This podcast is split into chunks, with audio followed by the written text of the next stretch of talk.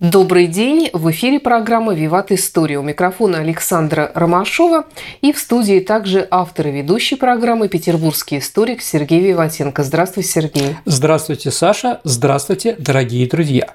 Я прочитала любопытную информацию, что 27 июня в Москве в Пушкинском музее открывается, ну, наверное, самая ожидаемая выставка года – коллекция картин братьев Морозовых при поддержке ВТБ. Давай поговорим про семью Морозовых, вообще кто это такие, откуда эта коллекция, как она собиралась. Обо всем об этом, мне кажется, будет очень интересно послушать нашим уважаемым друзьям, слушателям программы «Виват История». Ну, я думаю, что кто такие Морозовы, наши радиослушатели знают прекрасно. Это, скажем так, семья миллиардеров Купцов российских, российских. купцов, старообрядцев. Это русский купеческий род, предприниматели, общественные деятели, благотворители, меценаты, коллекционеры – Кого только в них в этом не было, да? А Вот родоначальник семьи миллиардеров Сава Васильевич Морозов. Он жил в конце XVIII века. Он происходил из э, семьи старообрядцев, и там еще были, там, в общем, было непонятно, то ли он был крепостной, э, князей всеволожских, которые там были, то ли не был. В общем, история такая мутная. Почему, дорогие друзья? Потому что старообрядцы всегда выкупали своих товарищей, таких же коллег по своей э, религии из крепостной неволи. Поэтому был он крепостным, не был крепостным, непонятно. Работал на них, на князней Всеволодских, сто процентов. А вот работал пастухом, извозчиком, ну и так далее. Но, знаете, вот такой человек, который никогда не сидит без дела, все время что-то делает, пытается сделать, изменить, улучшить. Ну, неожиданно такие появляются, да. А в юности он строился ткачом в шелкоткацкую фабрику Федора Кононова. Это в деревне Зуево Богородского уезда Московской губернии. Ну, дорогие друзья, для Морозовых это все. Ну, во-первых, Зуево – это Орехово-Зуево. Морозовская стачка знаменитая, если мы помним, там происходило. Богородская – это вообще центр текстильной промышленности, текстильных магнатов Морозовых. То есть это было главное их место в стране. Да. Так вот, он внимательно следил, как устроено производство. Ну, видимо, мечтал о чем-то, думал. И тут его пытаются забрать в армию, ректорскую службу. То есть выпал на него. А он, у него была мечта все-таки как-то стать достаточно, скажем, богатым человеком.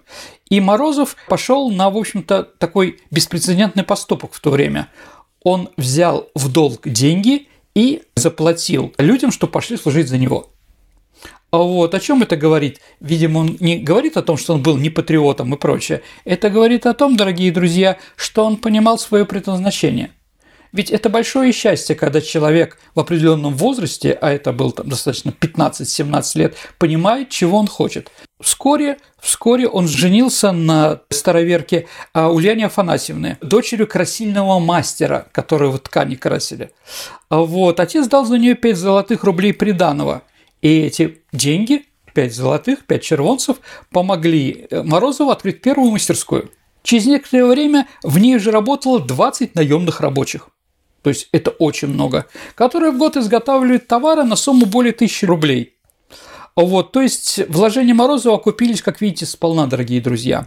А когда война была 2012 года, и все московские предприятия попали или под оккупацию, или были сожжены, а Зуева осталась. Зуева продолжала работать, но тогда француз не дошел. И поэтому меньше конкурентов. И Морозов выстрелил. Ну и после того, как ее освободили, он знал, Москва вместе со всеми нашими провинциями нуждается в тканях. Есть война, нет война, эти ткани могут пойти и на форму, а могут пойти и женщинам потом на какие-то одежды или что-то другое. Вот, надо еще сказать, дорогие друзья, что из-за войны ткани из Англии тоже перестали поступать, ведь там была континентальная блокада. Ну, одни, о которой мы, может быть, с вами поговорим, когда будем говорить о Наполеоне. Так или иначе, а Морозов использовал все возможные мощности своей мастерской, чтобы наладить достойное производство. И в 21 году он выкупил себя у помещика, еще четырех своих сыновей. Ну, семьи были большие, там Елисей, Захар, Абрам, Тимофей, Иван, в общем, дорогие друзья, кого помню, как говорится. То есть получается, что он уже имел собственное производство, и при этом он выкупил себя у помещика, то есть он Саша, оставался крепостным. Да, спасибо за то, что ты заметила, молодец. Понимаете, в чем дело? Если ты крепостной, ты не платишь налоги. Поэтому таким людям, как Морозов, было А-а-а. выгодно. Они говорят, на тебе, барин, тысячу рублей и заткнись, как говорится. Не лезь ко мне, я занимаюсь своим делом. Каждый год ты будешь получать тысячу, да? Сколько тебе все твое, предпри... все, все твое поместье не дает, да? Вот, только не лезь. Только не мешай. Ну, какое-то время, видимо, надо было уже расширяться, потому что там купец определенной гильдии должен быть все-таки быть свободный. Да, поэтому он выкупил себя и своих родственников за баснословные деньги, за 17 тысяч рублей. С другой стороны, это говорит, что у него еще было, а с другой стороны, говорил, сколько он заработал. Понимаете, да? Да, дорогие друзья, тут маленькая такая ремарочка. Как я вам перечислил детей Морозова, да, а последний Тимофей. Так вот, Тимофей единственный, кто родился, когда он уже был, воль... семья была уже вольных. Это вот, скажем так, определенная вещь, может быть, там и не играет никакой роли, а с другой стороны, очень играет психологически. Не надо выдавливать из себя раба, как говорил Антон Павлович Чехов. Понимаете, тут тоже. Мы еще поговорим о Тимофее. Нет, ну я с другой стороны пытаюсь понять, вот э, если ты живешь довольно вольно, но при этом ты являешься крепостным, то есть э, неужели... Барин едет на карете, шапку ты все равно ломаешь наклоняешься и так далее и тому подобное. Чтобы что-то получить, идешь к барину. Дом перестроить к барину. Жениться к барину. Даже если ты сам живешь уже как барин. Да, определенно. Ну, это листило наше дворянство. Итак, став свободным, он решает уже ехать в Москву. А, значит, в Москве он организует а, свою ткацкую фабрику в 1825 году. В 1830 году Морозов открывает фабрику в Богородске. Это где? Это сейчас называется Ногинск. Это под Москвой. Да. А Нагин, дорогие друзья, руководитель Моссовета и руководитель московских коммунистов во время Октябрьской революции. Помните у Багрицкого пионеры фабрики Нагина? Угу. Вот это как раз это, да. Там же в Богородске он открыл красильню, отбельню, ну, понимаете, да? Да, также была контора, а, где мастерам выдавали пряжу и уже получали готовую ткань. Ну и, конечно, вишенкой на торте, дорогие друзья, это Никольская бумагопредельная и механическая ткацкая фабрика в Орехово-Зуево. Ну, она называется Николь... Еще раз, смотрите, Орехово... Саш, Орехово-Зуево называется так, потому что этот город соединился из двух деревень. Это как столица Венгрии. На одной стороне был город Буда, Саша, ну да. а на другой Пешт. Угу. В общем, да. Или Иваново-Вознесенск там, да, и еще что-то. То есть он так начал раздвигать свое хозяйство, что деревни превратились в города, объединяются и увеличиваются. Ну и, скажем так, ясно, что это ему уже было 68 лет, как видите, бурная жизнь, из грязи в князи и так далее и тому подобное. И поэтому мы с вами можем сделать вывод, что, конечно, к этому времени он уже устал. И поэтому богородским заявлением начал управлять Захар Морозов, это второй сын. Он перенес свой бизнес в село Глухово и там построил еще свою механическую ткацкую фабрику.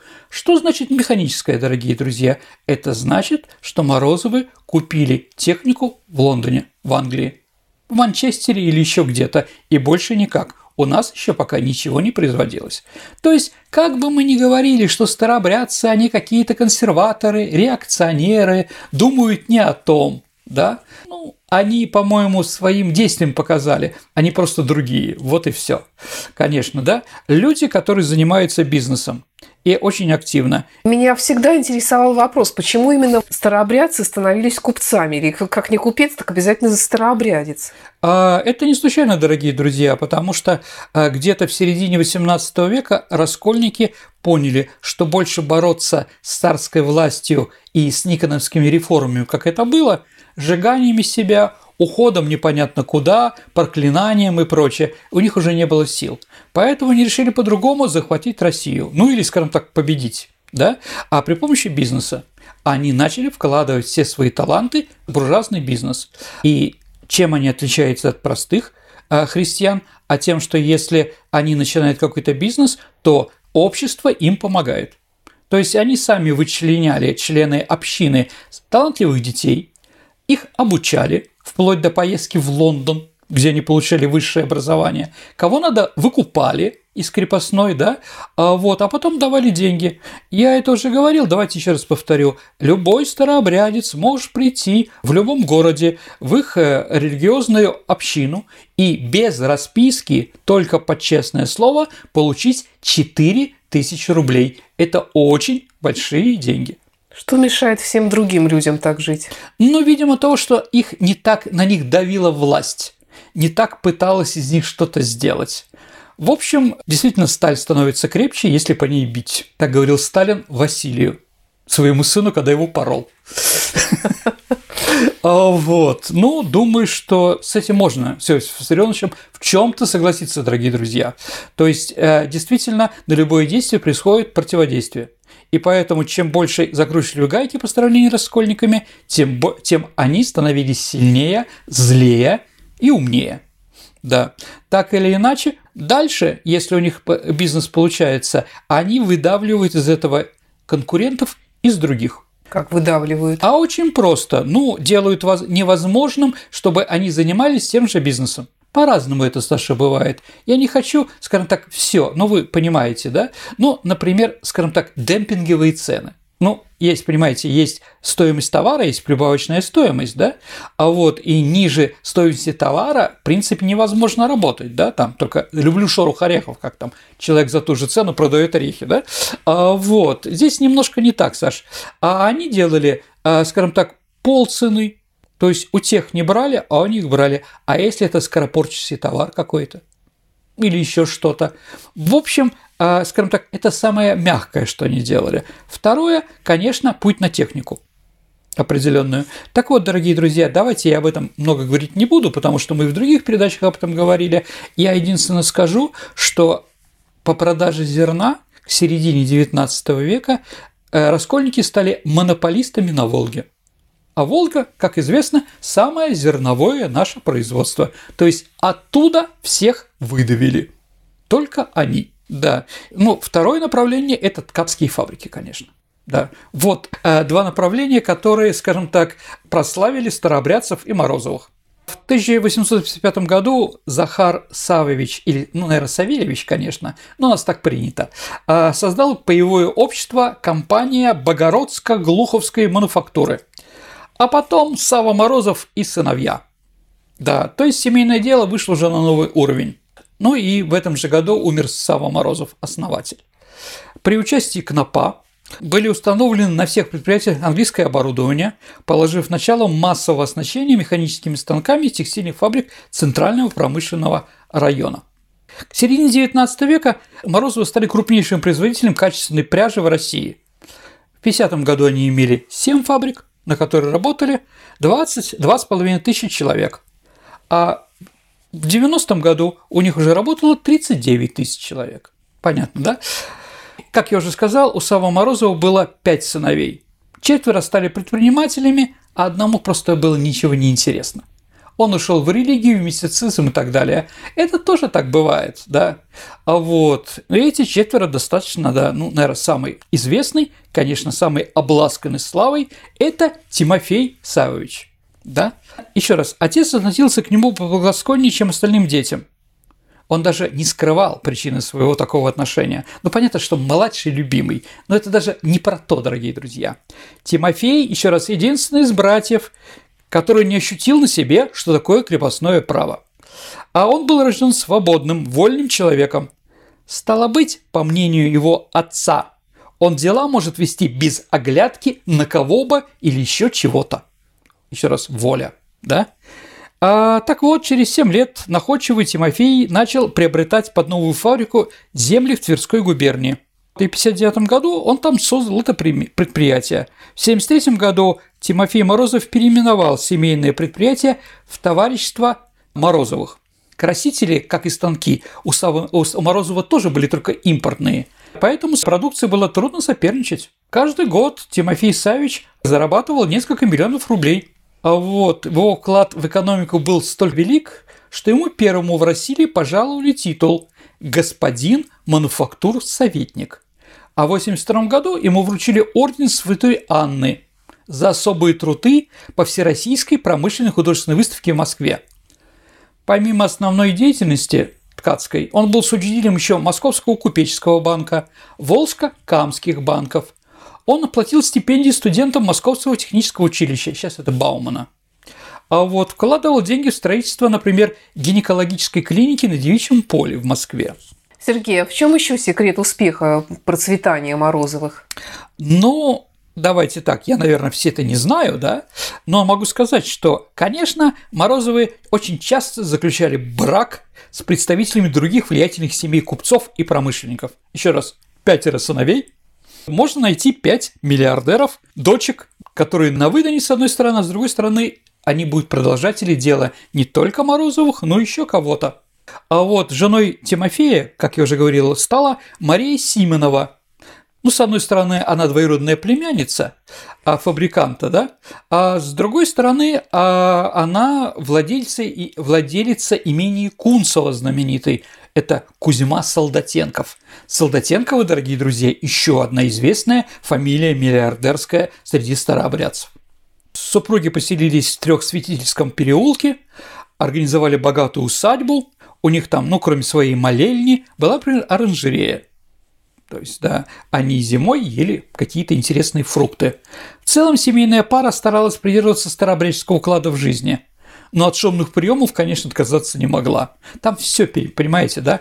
И купечество, и старообрядчество. Мария всегда поддерживала мужа в своих начинаниях. Более 20 лет она возглавляла благотворительные заведения, жертвовала церквям, за что получила знак отличия – первая среди купчих России. А вот, помогала получить образование бедным талантливым девушкам. Организовала при Московской гимназии, она учредила несколько стипендий для бедных. Ну, вроде семья одна. Но когда Мария Федоровна умерла, у нее оказалось личных денег только, Саш, 30 миллионов рублей. Ничего себе. Да, не считая мужниных, заводов и так далее. Просто вот, да, вот так. Тимофея, конечно, э, в семье считали сумасбродом определенным. Ну, во-первых, он был старообрядец, но в то же время ходил в аристократических одеждах. Вот, было много чего. Например, он отказался от дворянского титула, который хотел пожаловать его царь. Поэтому тут было, в общем, там интересно вот так вот. Ну и сын. У Тимофея появился сын, тоже Сава Тимофеевич, но это знаменитый Морозов революционер, которого так у нас интересно показывали в фильмах. Капелянова шикарно играл. По-моему, еще этот самый Стрижельчик, хотя я не помню уже, кто там, что там, да? А вот он женился на Зинаиде Морозовой, когда ему было 26 лет. Она была старообрядкой, все было нормально. А почему сумасброд? Да потому что это бывшая жена его дяди Сергея Викуловича. То есть разродился скандал, разведенная женщина, да еще родственница. Ну вот, но Сава Тимофеевич был непреклонен. В подарок на свадьбу он выстроил возлюбленный такой, вы его знаете, дорогие друзья, неоготический особняк на Спиридоновке. Это сейчас особняк Министерства иностранных дел. Когда нужны будут какие-то переговоры и после этого фуршеты и прочее, дипломаты развлекаются там. Ну, я просто произнесу фамилии. Особняк построил Шехтель. Шехтель – это автор Ярославского вокзала в Москве, псевдорусском стиле такой, да? А внутренним оформлением занимался малоизвестный тогда Михаил Врубель.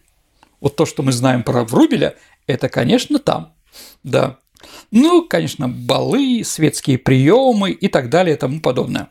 И Сава Морозов, наверное, еще известен как меценат – ну, давайте так, мы сегодня не будем разбирать, как он революцию спонсировал. У нас про это уже были разговоры, ну и как бы он спонсировал очень хорошо в большом количестве Владимира Ильича Ленина. Ну, такая была интересная схема. А, он спонсировал не лично большевиков и Ленина, а он спонсировал актрису Андрееву, да, Махатовскую. Актриса Андреева была жена Горького, но все равно он ее спонсировал красивая женщина была. Вот. А потом уже Алексей Максимович передавал эти деньги через Баумана, тоже известный персонаж, Владимиру Ильичу. Да, интересная схема. А схема тут еще интересна в чем, дорогие друзья? Как вы знаете, никаких доказательств то, что Ленин и большевики брали деньги у генерального штаба немецкого и у кайзера во время войны нет. Да? Возможно, потому что Владимир Ильич любил и знал схемы. Еще раз, я сейчас не хочу ни в чем обвинять никого. Просто говорю, зная, что Владимир Ильич имел опыт успешный, да, когда на него нападали, откуда деньги, невозможно было ничего доказать, да? Вот, то есть вполне возможно и там что-то было, а может быть и не было. Документов нет, Саш. А мне вот интересно, угу. зачем они спонсировали революцию? Ну, давайте так. У русского купца, ну, вориша, который из грязи в князи, можно было получить деньги на что угодно. Лишь бы только выпить с ним, глаза по нему посмотреть значением, да. И знаете, бедные иногда вот смотрят на каких-то известных, да, как-то помогать, и этим пользуются. Это с одной стороны. С другой стороны, надо понимать, что для раскольников, для раскольников это еще одна из партий, которая пытается свергнуть Романовых. А Романовых раскольники ненавидели за то, что произошло в середине 17 века. Передач, дорогие друзья, у нас про раскольников было достаточно. И про раскол, и про Никона, и про Вакума. Ну, может быть, еще что-нибудь придумаем. Да, понятно. Поэтому еще раз, а, я просто напомню, что знаменитое декабрьское восстание на Красной Пресне, так называемое, то есть революция пятого года в Москве. Ну, Саш, может быть, помнишь, доктор Живаго, там же описывается Клим Самгин и многие другие вещи такие про эту революцию. Так вот, она происходила как раз на тех заводах, появились народные дружины, которые были у старообрядцев. Прохоровская трехгорная мануфактура, старообрядческая, фабрика Шмидта – Шмидт, конечно, фамилия немецкая, но он тоже был старообрядец по маме и вообще был старообрядец, да. То есть на этих предприятиях были организованы а, для рабочих, а, скажем так, воскресные школы, где впервые в истории нашей страны официально им преподавали марксизм. Дальше у них были спортивные секции, первые в нашей стране, ну, скажем так, рабочие, да, общество труд или трудовые резервы, помните, да, дорогие друзья? А какие виды спорта они пропагандировали? А, предпочитали, ну, во-первых, борьбу, что понятно. Второе – метание гранат. И также стрелковые секции. Все полезное. Все полезное. И все в декабре пятого года они уже знали, они были во всех бригадах определенных, да, у них было вооружение, и поэтому там было весело. Да, повесился неожиданно Шмидт, за день до того, как его отпускают из тюрьмы под подписку а, из царской семьи, также стрелился Савва Морозов в Ницце. Ну, вполне возможно, что революционеры их добили. А с другой стороны, вполне возможно, что был такой скандал о финансировании старообрядцами революции, что просто им показалось это все достаточно тяжело. Итак, что же такого Сава интересного, как меценат оставил? Ну, конечно, он основатель Московского художественного театра и никогда в жизни не жалел а, средств на его развитие. Итак, дорогие друзья, на первом юбилейной значке, который удавался всем, кто помогал художественному театру или там был, да, было три профиля. Не Карл Маркс, Энгельс и Ленин, Саша, вижу по твоему лицу, ты хотел сказать, а там были Станиславский, Немирович Даченко и Морозов. Да, этот Морозов третий отпал только, ну как, отпал в 56 году Сталин из четверки да, когда Хрущев его убрал. Вот. Ну, в 17 году, понятно, об этом уже не говорили. Ну и 2000 рублей, кстати, его дал брат Сергей еще, да, вот камергерским, э, здание в Камергерском переулке, это вот, ну, прямо в центре, около Тверской, да, были построены на деньги Морозова. А вот Савва Тимофеевич – выпускник Московского университета еще и Кембриджа, так, заодно.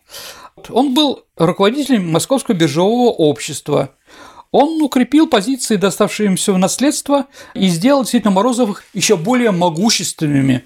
И, например, он, что он в Кембридже учился? Он был химиком. Это тоже не случайно. Ну, понятно, что красители, да, определенные, это же химические вещи. Поэтому, закончив Кембридж, он основал на Урале анонимное общество Соединенных химических заводов Сава Морозов, Керль и Отман, да, которые стали производить красители из местных материалов газету «Искра» он спонсировал, да, и многое другое. Несмотря на отказ от дворянства, скандальную женитьбу и вот такие вещи экстравагантные, Сава второй не был главным. Главным был, конечно, его племяш Арсений Мороз. Но его не интересовали семейные дела. Решение рабочих вопросов он предпочитал благотворительность, различные практики и путешествия. Однажды Сашон в Португалии увидел дворец Паласио Националь де Пенья. Это такой народный дом среди сосен, так можно перевести. А вот и понял, что ему нужно такой же дом в псевдо, псевдо-средневековом стиле. да, и построил. Но это знаменитый в начале Нового Арбата, стоит около станции метро. Это бывший музей подарков Сталина и, или дом, где жил Горький. Мама сказала после этого, Варвара Алексеевна, «Сынок, раньше я одна знала, что ты дурак, а теперь знает вся Москва». А, ну да. А мне кажется, что об Арсении Морозове как-то меньше мы знаем, чем о других Морозовых. Ну да, один раз пьяный на вечеринке он нас рассказал, что я сейчас прострелю себе ногу из ружья и от боли не скорчусь. В общем, выстрелил и умер. Определенно, от заражения крови. Да, он же был эзотериком, дорогие друзья, поэтому считал, что он научился останавливать кровь, останавливать боль. Да, ну выстрелил, после этого орал так. Ну, в общем, такая жизнь. Ладно.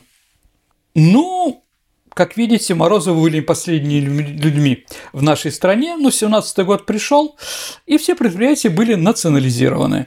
Как только национализация пошло, подсчитали, что общий капитал, который был захвачен у Морозовых, было 110 миллионов рублей. Громаднейшие деньги. Ну, про другого, конечно, человека Ивана Морозова – да, еще один родственник, еще один предприниматель, еще один коллекционер, еще один меценат. Он закончил химический факультет в Цюрихе, а был председателем товарищества Тверской мануфактуры. А когда мы едем из Петербурга в Москву или назад, ну, скажем так, из Москвы, да, не доезжая Твери, мы видим громадные кирпичные заводы, старые здания, красного кирпича. Это как раз вот тверские бумагодетельные фабрики Ивана Морозова. Он спонсировал Сергея Дягилева, организовал как раз осенний салон в Париже и, значит, организовывал русские сезоны в Париже, знаменитые, да, за что был награжден орденом почетного легиона. В 1901 году он стал собирать современных русских художников, а с 1903 года и западноевропейских. То есть вот этот человек, которого вы, если вы пойдете на эту выставку, вы обязательно, да, семьи Морозовых, он, конечно, главный. Не один, но главный. Я, давайте просто я перечислю. Знаешь, Саша, я так начну издалека. Во время блокады Эрмитаж был, в общем-то, закрыт. Потому что, ну, и понятно, все произведения искусства были сняты из рам и отправлены или в Свердловск, нынешний Екатеринбург, или в Высокий собор, в общем, они хранились. Но когда шли на фронт воинские подразделения, и они приходили к Эрмитажу, им открывали и проводили экскурсии. Эти экскурсии проводили по пустым рамам. То есть показывали вот эта рама, здесь была такая-то картина, ребята, здесь такое-то изображено и прочее. Они были очень популярны во время войны, да? Ну, как бы понятно, что во время войны все пытаются к чему-то прекрасному хоть что-то там отделиться, вот даже с рамами. Поэтому, дорогие друзья, сейчас не буду объяснять, какие картины купил Иван Морозов, я просто перечислю художников и количество картин, которые этих художников он приобрел. Я думаю, это будет интересно. Клод Мане 5, Агюст Рюард 6, Писаро 2, ДК 2, Сислей 6, обожал Гогена, поэтому 11 работ, Ван Гог 7, которого вообще никто не покупал, понимаете, да? Поль Сезанн 18. Поэтому французы нас ненавидят. Когда нужна выставка Поля Сезана, приезжайте к нам. Ну вот мы недавно сделали там такую выставку, они там чуть с ума не сошли, да? А сейчас, после того, как у нас закрылись эти культурные обмены, к сожалению, да, поэтому только музей имени Пушкина и государственный Эрмитаж. Может быть, их и ценить стали, этих художников, только после того, как их э, картины стали востребованными русскими купцами? Ну, давайте, дорогие друзья, вот что я скажу. Ну, приезжает какой-то распальцованный пацанский пацан, да, у которого денег много, которому, извините, я говорю, да, понятно, которому жена сказала, что деньги надо вкладывать в картины. Его же обмануть там, да, как-нибудь, что-то всучить непонятное, очень много, да? Ведь действительно много новых русских, которые купили себе, сделали коллекции в 90-е годы, да, они не вставляются. Почему? Да потому что 90% их у многих коллекций, они являются или фальшивыми, или не настоящими, или еще что. Или неинтересными. Ну, давайте так, если это вставить на коллекцию, это значит сразу страховщики должны провести экспертизу. Да. Поэтому они не хотят это делать, да? А Морозова нельзя было обмануть. У него был художественный вкус, стиль, да, и он разбирался. И прекрасное образование. Да, и прекрасное образование, абсолютно верно. Ну, там, конечно, я, то, что я сейчас перечислил, я обожаю. Менее, конечно, такие были набибы. Это такой сладенькие, такие розовые такие, да. Вот это вот там Дени такой, да, там Амур Психея знаменитая. Ну, потом когда-нибудь посмотрите. Ну, в общем, мне это не нравится, но другие сходили, да. Так вот, он себе сделал этими картинами, обил музыкальный салон в своем особняке. Да, там Пьер Бонар еще. У него там триптих внутри здания Средиземное море, а также в Пушкинском музее, там пано «Весна и осень» знаменитые, да? Он эти картины привез, когда в Москву, он их у себя в особняке держал. Да, в первую очередь, да. Угу. Еще раз, он их купил еще и потому, ну, Матисса, например, о котором еще сейчас будем говорить, да, а, вот, 11 картин. Еще раз, Шехтель построил, Врубель сделал внутренности, да, Например, картина знаменитый «Танец», это вот громадная, которая в Эрмитаже. Да. Почему она такого размера? А потому что такая стена была у него. Ему нужно было вот такого цвета, такое, понимаете, да, вот, да, он вешал у себя в первую очередь, конечно. Нет, не в музее, не в музее. Но кто-то может прийти, да, ну, также он еще скупал и скульпторов, конечно, там, Роден, Майоль, Майоль, по-моему, 7, Роден, я помню, 2, ну, может быть, еще что-то. То есть, давайте так, за 11 лет своей любви к искусству, до 14 года война началась, да, он купил 278 картин и 23 скульптуры западных мастеров и русского искусства. Исаак Левитан, 27. Братья, ну еще раз, это еще Морозовы и Третьяковы, все старообрядцы и меряются с друг другом. Чего там, да? 27 Исаака Левитана. Поэтому Третьяковый нервно курит в углу. Это уж сто процентов, да? А в Рубеле 43. В Москве была хорошая выставка в Рубеле. Сейчас в Ленинграде, в Петербурге, извините, плохая выставка Рубеля. То есть ее привезли сюда, но не всю. Поэтому, кто был в Москве, тому повезло. А вот, Головин, 41, это как бы наш главный импрессионист, Александр Головин. Сомов, 8. Горобарь, до того, как стал реставратором, 4, да? А вот там, ну и другие, там, он открыл Мартироса Сарьяна и так далее и тому подобное. Ну, там еще Бубновый Валет, Кончаловский, э, там Ларионов и так далее и тому подобное. А он первый, кто из русских приобрел Марка Шагала да, парикмахерская, домик в Витебске, там вид из окна в Витебске и так далее и тому подобное. Как писал художественный критик Эфрос, попадая в Морозовскую коллекцию, испытывали сначала изумление, потом разочарование, затем новое любопытство, наконец, чудесное удовлетворение перед той совершенно иной человеческой организацией, которую проявляли себя Морозовы в таком собирательстве. Во-первых, они открывали для России какую-то Америку, ведь половина Морозского собрания состоит из типично русских вещей, которые никто не видел, а он скупал. Да, и глядя на эти картины, все забывали, что мы до этого говорили, по мнению Фроса, что нельзя сажать за общий стол русских художников и французов. Да? А Морозов это себе позволял. Итак, русская часть коллекции, дорогие друзья, 312 картин и 6 скульптур. Я не знаю, что будет на этой выставке, но я думаю, что она будет интересна. Да. Морозов не скрывал, что иностранная часть коллекции имеет для него главное значение и стремился собрать, ну, можно сказать, полноценный музей нового французского искусства. Но русское искусство у него тоже было. Собрание Морозова стало практически недоступной для широкой публики. Они все находились в особняке на Причестенке, по-моему, Причестенка 21. Первое публичное представление иностранной части Морозовского собрания произошло в журнале «Аполлон» в 1912 году, а русская часть собрания так никогда не была опубликована. То есть только после революции что-то мы стали узнавать про это. Ну и понятно, что когда началась Первая мировая война, о каких покупках было уже невозможно. Нужно было одевать армию, спонсировать э, госпитали и так далее и тому подобное. В Москве сейчас существует Морозовская больница. Ну, в мае 19 года Морозов с семьей эмигрировал, а с 20 года жил в Париже. А почему он в 19 году эмигрировал? Потому что 19 декабря 18 года собрания Морозова были национализированы, и 11 апреля в Москве был организован второй музей новой западной живописи. То есть после этого, да, понятно, в чем особняке.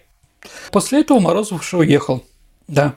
Итак, Морозовское отделение этого музея открылось на Причестенке 21. А в апреле 22 года пришло постановление о реорганизации первого и второго музея в единую структуру музея нового западного искусства. Вот, он существовал достаточно длительное время, и там еще, конечно, была Щукинская коллекция. Да, Щукин – это второй великий коллекционер. Я думаю, что о нем мы тоже можем поговорить потом. Так или иначе, с 25 по 27 год у нас была еще при Луначарском идея, что искусство принадлежит народу, всему народу. И поэтому из Москвы и Петербурга, Ленинграда, извините, к тому времени, стали дарить картины, переводить в какие-то провинциальные музеи. Вот более ста работ ушло в Астрахань, Владивосток, Саратов, Нижний Тагил, Казань и так далее и тому подобное. И сейчас мы местонахождение ряда работ вообще не, не знаем, где они находятся. Так получилось, да? Плохой учет был. Ну, определенно. Может, во войну что-то произошло, может, мы продали за хлеб в 20-е годы. В общем, непонятно. То есть, дорогие друзья, увидите коллекцию, но эта коллекция не полная. Это вы должны понимать. Она была разрознена. Да. Сейчас немножко Теперь собрана. В одном чуть-чуть. месте, да. Угу. Но я могу сказать, что этот музей современной европейской живописи был ликвидирован, но когда началась борьба с космополитизмом, так называемая, и он был распределен между двумя музеями, между Эрмитажем и музеем имени Пушкина.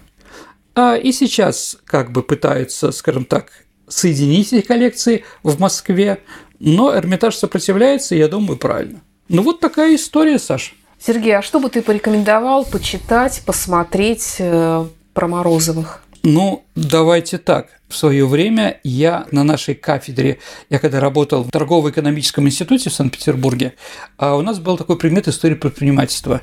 И там мы, несколько преподавателей, составили специальные сборники «Русские предприниматели». Я считаю, что там очень хорошо описаны э, скажем так, история Морозовых. Ну, я думаю, Саша, тебе понравилось то, что ты сегодня говорил. это как конечно, раз я опираюсь на то, что как бы сделали Игорь Иванович Рогозин, такой доктор наук, профессор, да, и многие другие. Ну, я напомню нашим слушателям, что э, 27 июня в Москве в Пушкинском музее открывается самая ожидаемая выставка года – коллекция картин братьев Морозовых при поддержке ВТБ. Так что, я думаю, все, о чем мы сегодня говорили, вы еще можете и увидеть. Сто процентов, дорогие друзья. Действительно, это, знаете, как Мону Лизу привезли в Россию один раз в Советском Союзе в 65 году или 66-м, где-то в тогда, да, и понятно, что после этого, ну, только надо в Париж ехать, да, не всегда это возможно. Слушайте, что будет потом, не знаю. Ну вот, думаю, что посмотреть вот такую выставку соединенную, да, а я думаю, будет достаточно интересно. Спасибо, Сергей, за интересный рассказ и до встречи в эфире. До свидания, дорогие друзья. Берегите себя, любите искусство.